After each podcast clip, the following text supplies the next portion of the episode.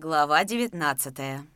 Опорожнив вторую миску жидкой пшенной каши, лишь слегка сдобренной салом, дед Щукарь пришел в состояние полного довольства и легкой сонливости. Благодарно глядя на щедрую стрепуху, сказал: «Спасибочка всем вам за угощение и водку, а тебе, Куприяновна, низкий поклон.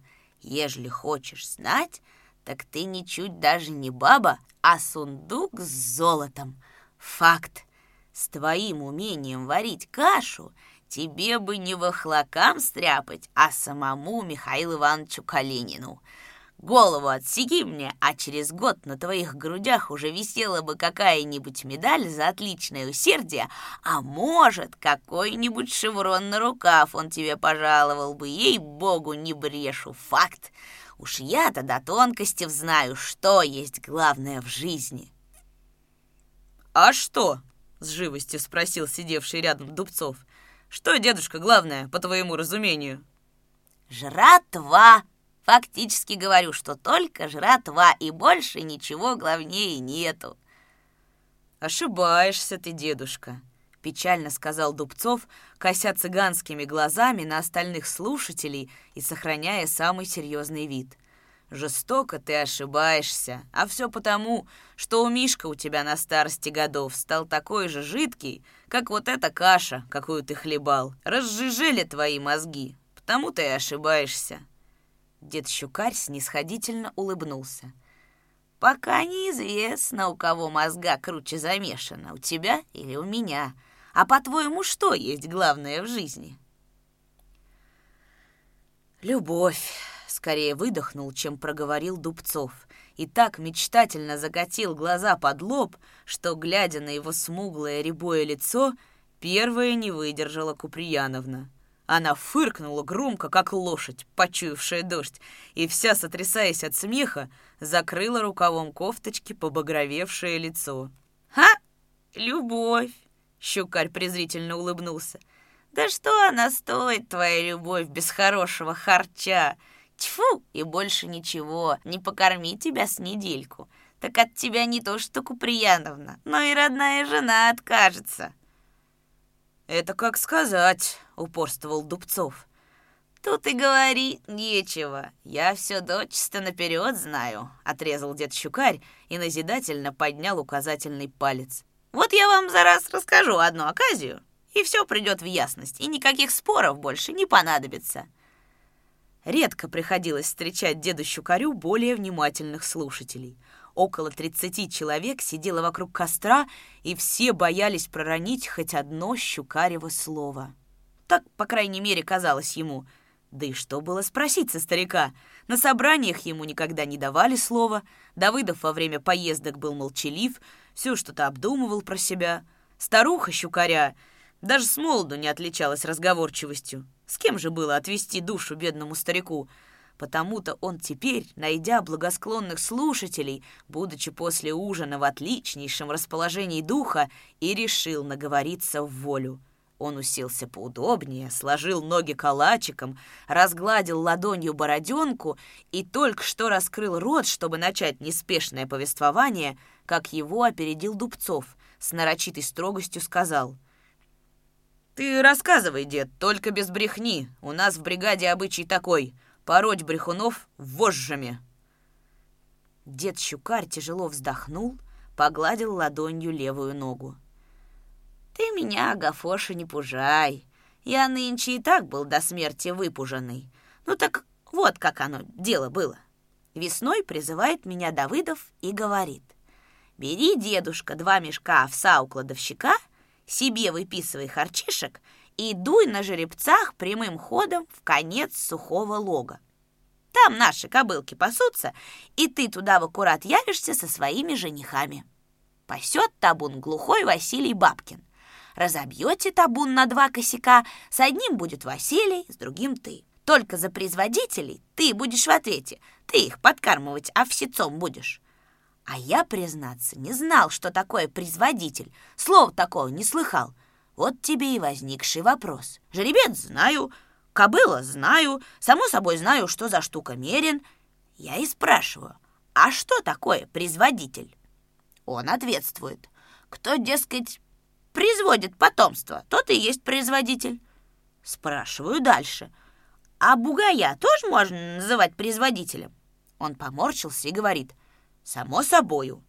Я еще дальше спрашиваю: а мы с тобой тоже производители? Он засмеялся и говорит: тут, дед, каждый из нас сам за себя отвечает. Одним словом, получается так: будь ты хоть воробей, хоть какая-нибудь скотиняка, хоть человек, но ежели ты мужеского пола, ты и есть самый настоящий, без подмесу, производитель. Очень приятно, думаю про себя. Опять же вопрос: а кто хлеб производит? Это как, производитель он? Или кто такой? Спрашиваю у него. А он вздохнул и говорит: отсталый ты человек, дедушка. Я ему и говорю на это: скорее всего, ты отсталый, Семушка, потому что я на 40 лет раньше тебя родился, а ты тут приотстал. На этом вопрос мы и порешили. Свистящим шепотом Куприяновна спросила: выходит, что и ты, дедуня, производитель? А кто же я, по-твоему? С гордостью ответил щукарь. «Ой, господи!» – простонала Куприяновна и больше ничего не могла сказать, потому что зарылась лицом в передник, и в тишине слышался только ее сдавленный хрип. «Ты, дед, не обращай на нее внимания, ты гни свою линию!» – ласково сказал Кондрат Майданников и отвернулся от костра. «Я на этих баб всю жизнь не обращаю никакого внимания, а обращал бы, может, я бы до таких древних годов ни хрена не дожил!» — уверенно ответил щукарь и продолжал. «Ну, хорошо, прибыл я к табуну, гляжу вокруг себя, и глаза не нарадуются. Кругом такой ажиотаж, что век бы оттуда не уезжал. Лазоревые цветки по степи, травка молодая, кобылки пасутся, солнышко пригревает. Одним словом, полный тебе ажиотаж». «А что это такое за слово ты сказал?» — поинтересовался Бесхлебнов. «Ажиотаж-то? Ну, это когда кругом тебя красота. Жи означает «живи и радуйся на белый свет, не печаль тебе, не воздыханий». Это ученое слово, с непоколебимой уверенностью ответил щукарь. «А откуда ты их нахватался, этих слов?» — продолжал допытываться любознательный Бесхлебнов. «У Макарушки Нагульнова. Мы же с ним огромадные приятели.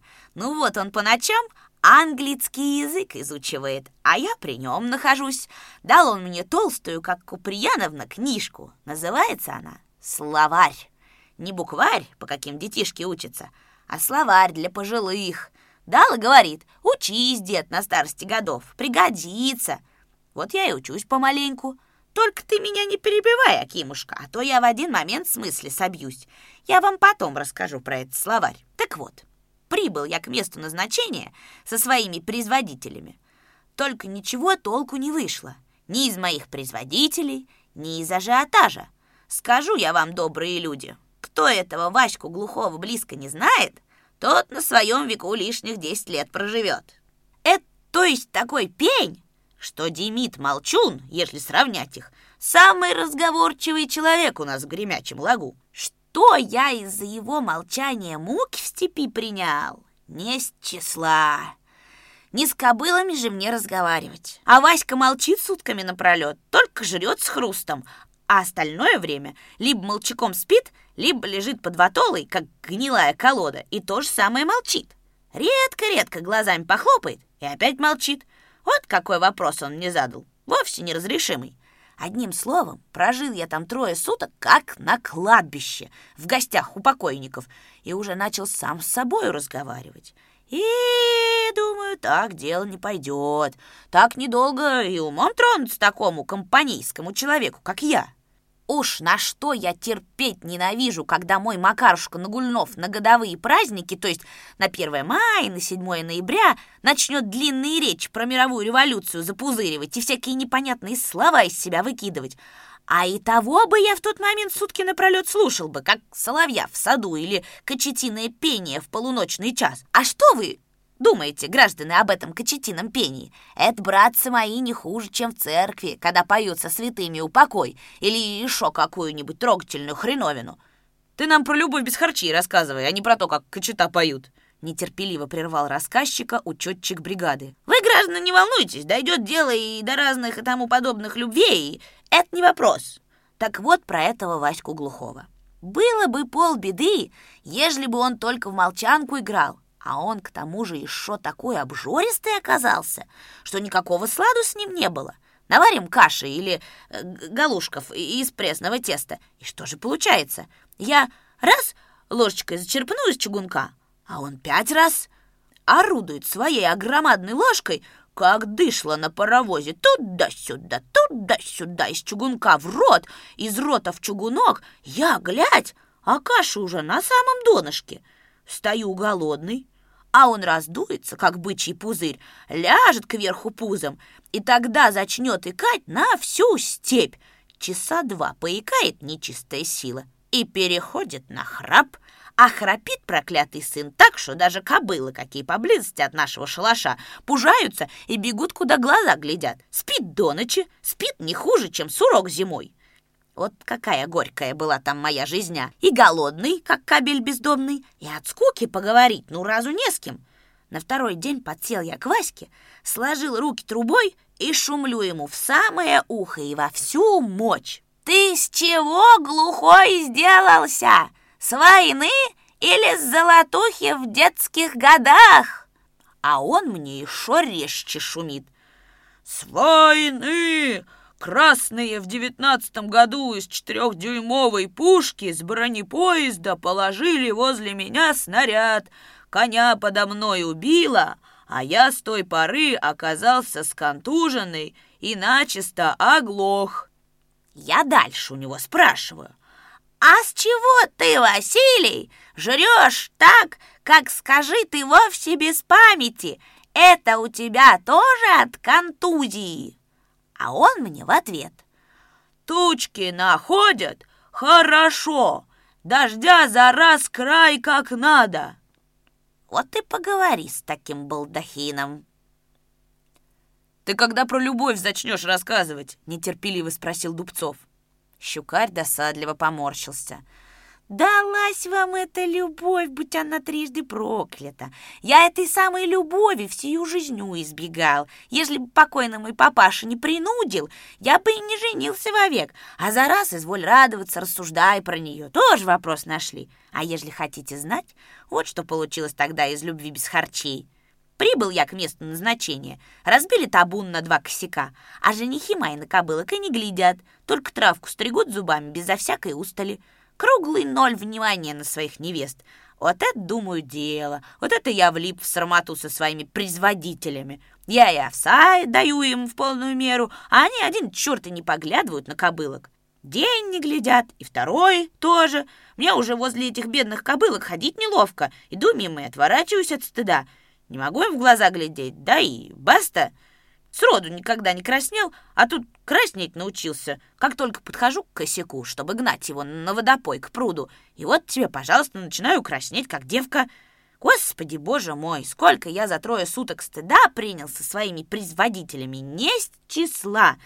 Вопрос оказался вовсе неразрешимый. На 3-й день на моих глазах делается такая картина. Молоденькая кобыленка заигрывает с моим производителем. Я его Цветком кличу. С гнедым, у какого прозвесть во лбу и левая задняя нога в белом чулке. И вот она вокруг него вьюном вьется, и так, и сяк поворачивается, и зубами его легочка похватывает, и всякую любовь к нему вытворяет.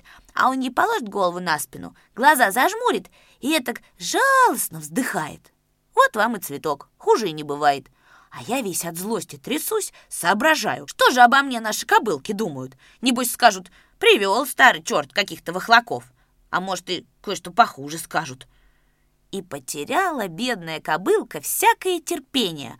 Повернулась к моему Цветку задом, да как даст ему со всей силы обеими задними ногами по боку. У него аж внутри что-то ёкнуло. А тут и я подбег к нему, сам плачу горькими слезьми, а сам кнутом его охаживаю по спиняке, шумлю.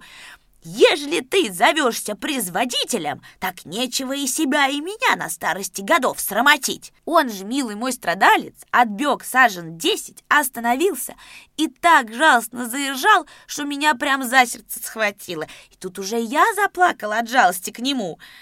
Подошел без кнута, глажу его по храпу, а он и мне на плечо голову положил и вздыхает. Взял я его за гриву, веду к шалашу, а сам говорю: поедем, мой цветок, домой. Нечего нам тут без толку околачиваться и лишнюю срамоту на себя принимать. С тем запрек их и направился в хутор. А Васька глухой и ржет: приезжай, дед, через год, поживем в степи, кашки с тобой похлебаем. К тому времени и жеребцы твои, ежели не подохнут, в себя придут. Прибыл я в хутор, доложил обо всем Давыдову.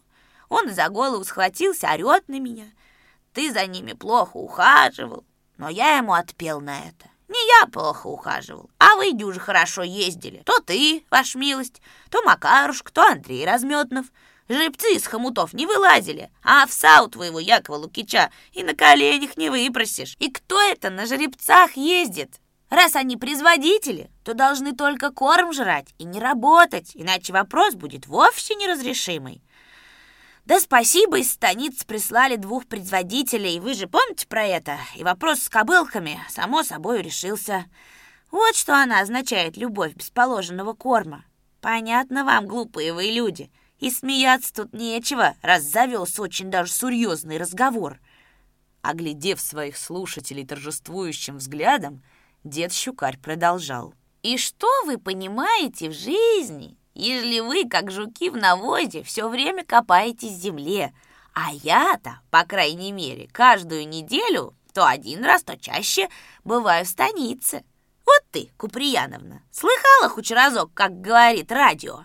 Откуда же я его слыхала бы, ежели я в станице была 10 лет назад? То-то и оно. А я каждый раз слушаю его, сколько влезет. Ну и поганая же эта штука, доложу вам. Щукарь покрутил головой и тихо засмеялся.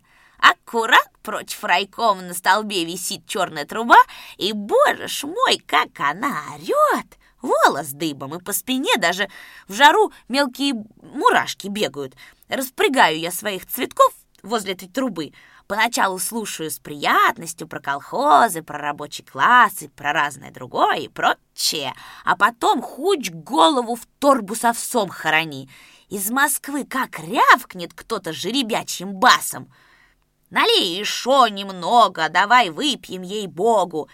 И не поверите, добрые люди, до того мне хочется выпить, что никакого сладу с собой нету. Я, грешник, как в станицу мне командироваться, потихоньку у своей старухи яичек встяну 10 или сколько удастся, и, прибывши в станицу, сразу же на базар.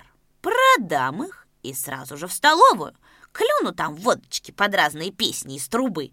Тогда я могу моего товарища Давыдова хоть сутки ждать.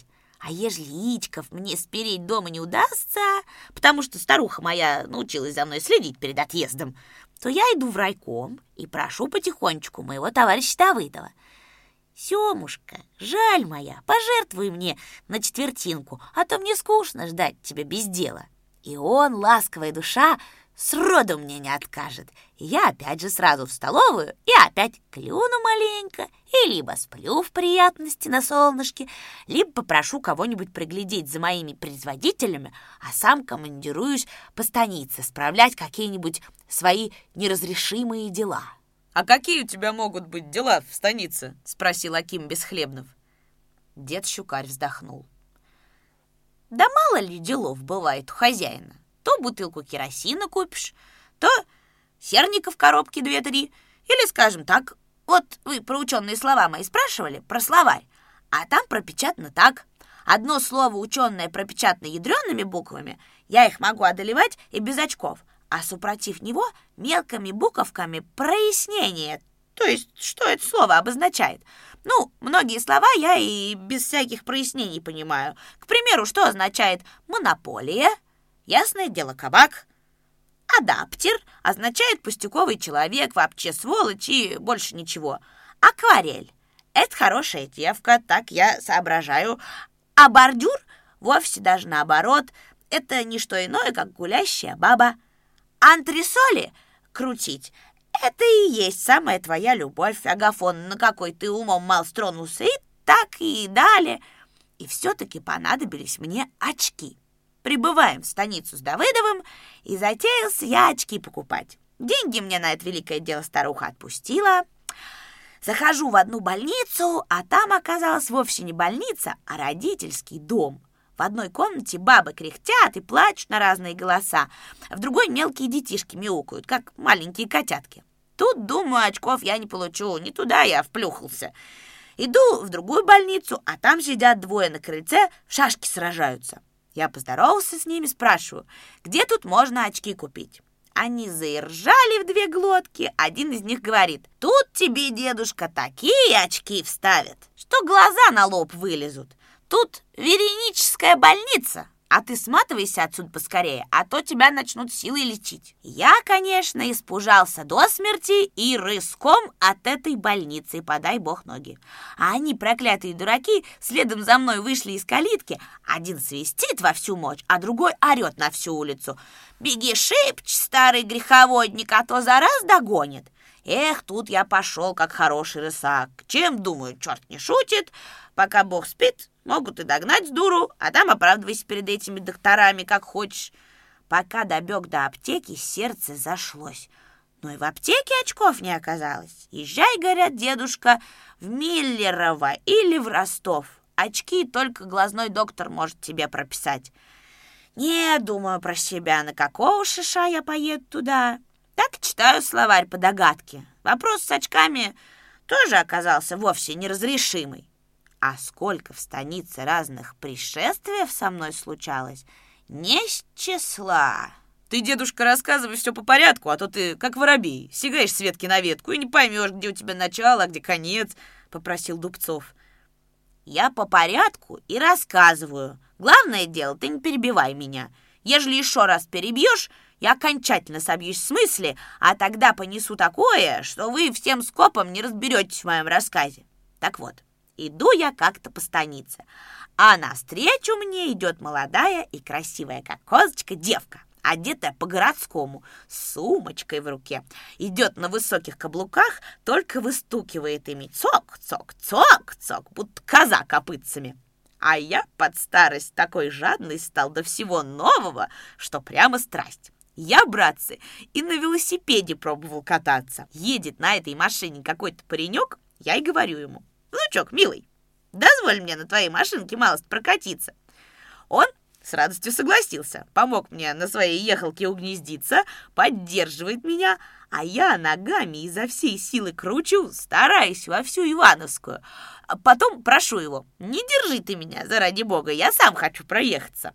И только он меня отпустил, как руль у меня из рук подвихнулся, и я сверзился прямо под акацию. Сколько я себе колючек с акацией во все места, куда надо и куда не надо, навтыкал, не с числа.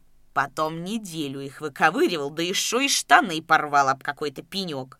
«Ты, дед, давай про девку, а не про свои штаны», — строго прервал его Дубцов. «Ну подумай сам, на черта нам твои штаны нужны». «Вот и опять же ты меня перебиваешь», — грустно отвечал ему дед Щукарь. Но все же решился продолжать. «Стало быть, идет эта размилая козочка, ручкой помахивает, как солдатик, а я, грешник, думаю, как бы мне с ней хоть самую малость под ручку пройтиться. В жизни я ни с кем под ручку не ходил, а в станице часто видал, как молодые таким манером ходят. То он ее под руку тянет, то она его. А спрошу я вас, граждане, где бы я мог такое удовольствие получить? В хуторе у нас так ходить не положено, засмеют, а иначе где?» И тут возникший вопрос. Как с этой красавицей пройтиться? И вдарился я на хитрость. Согнулся колесом, стонаю на всю улицу. Она подбегает, спрашивает, кто с вами, дедушка? Говорю ей, захворал я, милушка, до больницы никак не дойду, колотье в спину ступило. Она и говорит, я вас доведу, обопритесь на меня. А я беру ее со всей смелостью под руку, Так мы с ней и командируемся. Очень даже приятно. Только доходим мы до раймагазина, и начинаю я помалу распрямляться, и пока она не опомнилась, я ее сходу чмокнул в щеку и рыском побег в магазин, хотя делать мне там было вовсе нечего. У нее глазенки засверкали, шумит мне вдогон: «Вы, дедушка, фулюган и притворщик!» А я приостановился и говорю: «Милушка моя, от нужды не такое и шоу чинишь. Поимей в виду, что я сроду ни с одной раскрасавицей под руку не ходил, а мне уже помирать в скорости придется». Сам правлюсь в магазин, думаю: чего доброго, она еще милиционера покличет. Но она засмеялась и пошла своим путем, только каблучки подсокивают. А я пока на рысях вскочил в магазин и дух не переведу. Продавец спрашивает: «Ты не с пожара, дед?» Задыхаюсь вчистую, но говорю ему: «И шо хуже? Дай-ка мне коробочку спичек». Дед Щукарь еще долго продолжал бы свое нескончаемое повествование, но усталые после рабочего дня слушатели стали расходиться. Тщетно старик умолял их выслушать хоть еще несколько рассказов.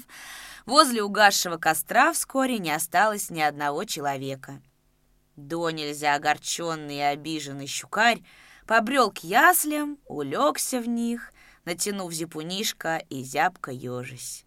В полночь на землю пала роса, дрожа от озноба, Щукарь проснулся. «Пойду к казакам в будку, а то тут выдрогнешь, как щенок на морозе», — порешил он.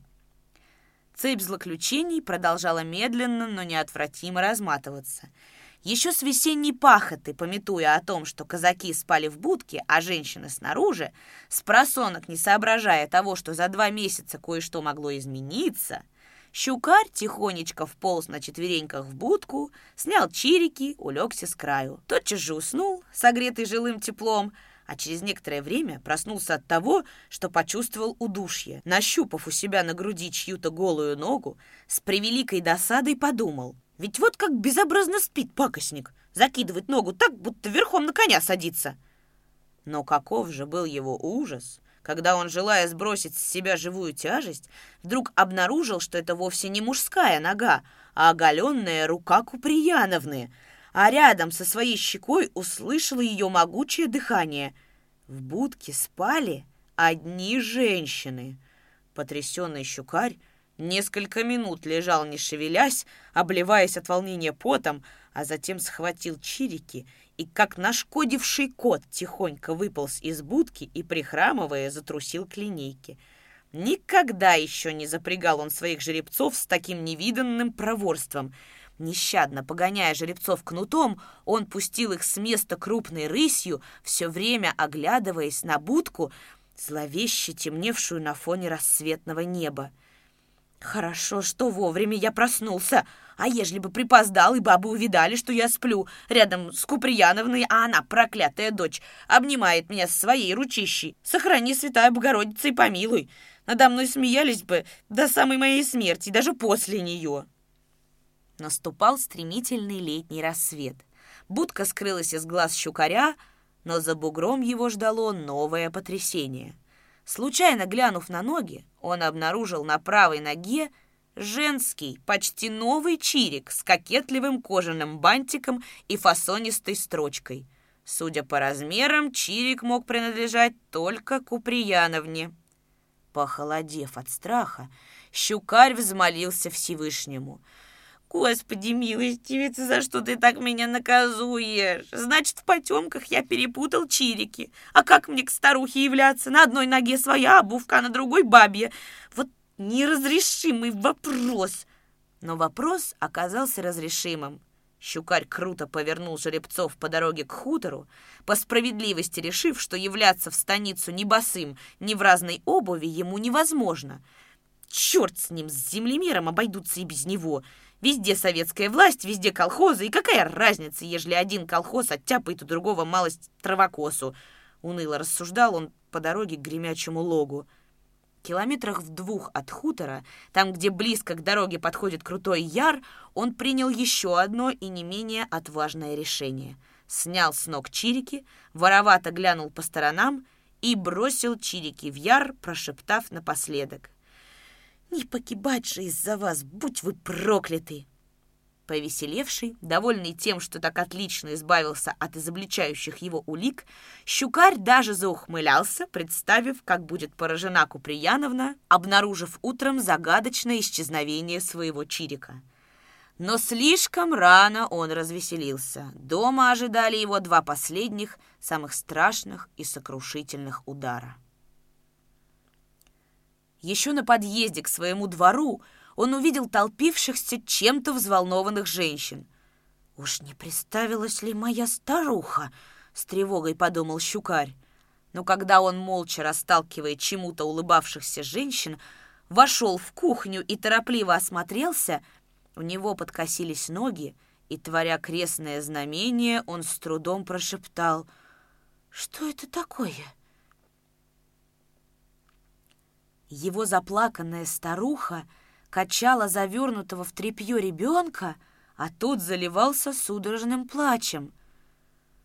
«Что же это такое за оказия?» — уже громче прошептал потрясенный Щукарь, и, яростно сверкая опухшими глазами, старуха крикнула: «Дитя твоего подкинули, вот что это такое! Грамотей проклятущий! Читай вон бумажку на столе!» У Щукаря все больше темнело в глазах, однако он кое-как прочитал каракули, выведенные на листке оберточной бумаги. «Как вы, дедушка, являетесь папашей этого детеночка, вы его и кормите, и воспитывайте». К вечеру, окончательно охрипшему от волнения и крика Щукарю, почти удалось убедить старуху в его полной непричастности к рождению ребенка. Но именно в этот момент на пороге кухни появился 8-летний мальчишка, сын Любишкина. Шмыгая носом, он сказал: «Дедуня, я нынче пас овец и видал, как вы уронили в яр чирики. Я нашел их, принес вам, возьмите». И он протянул Щукарю злополучные чирики.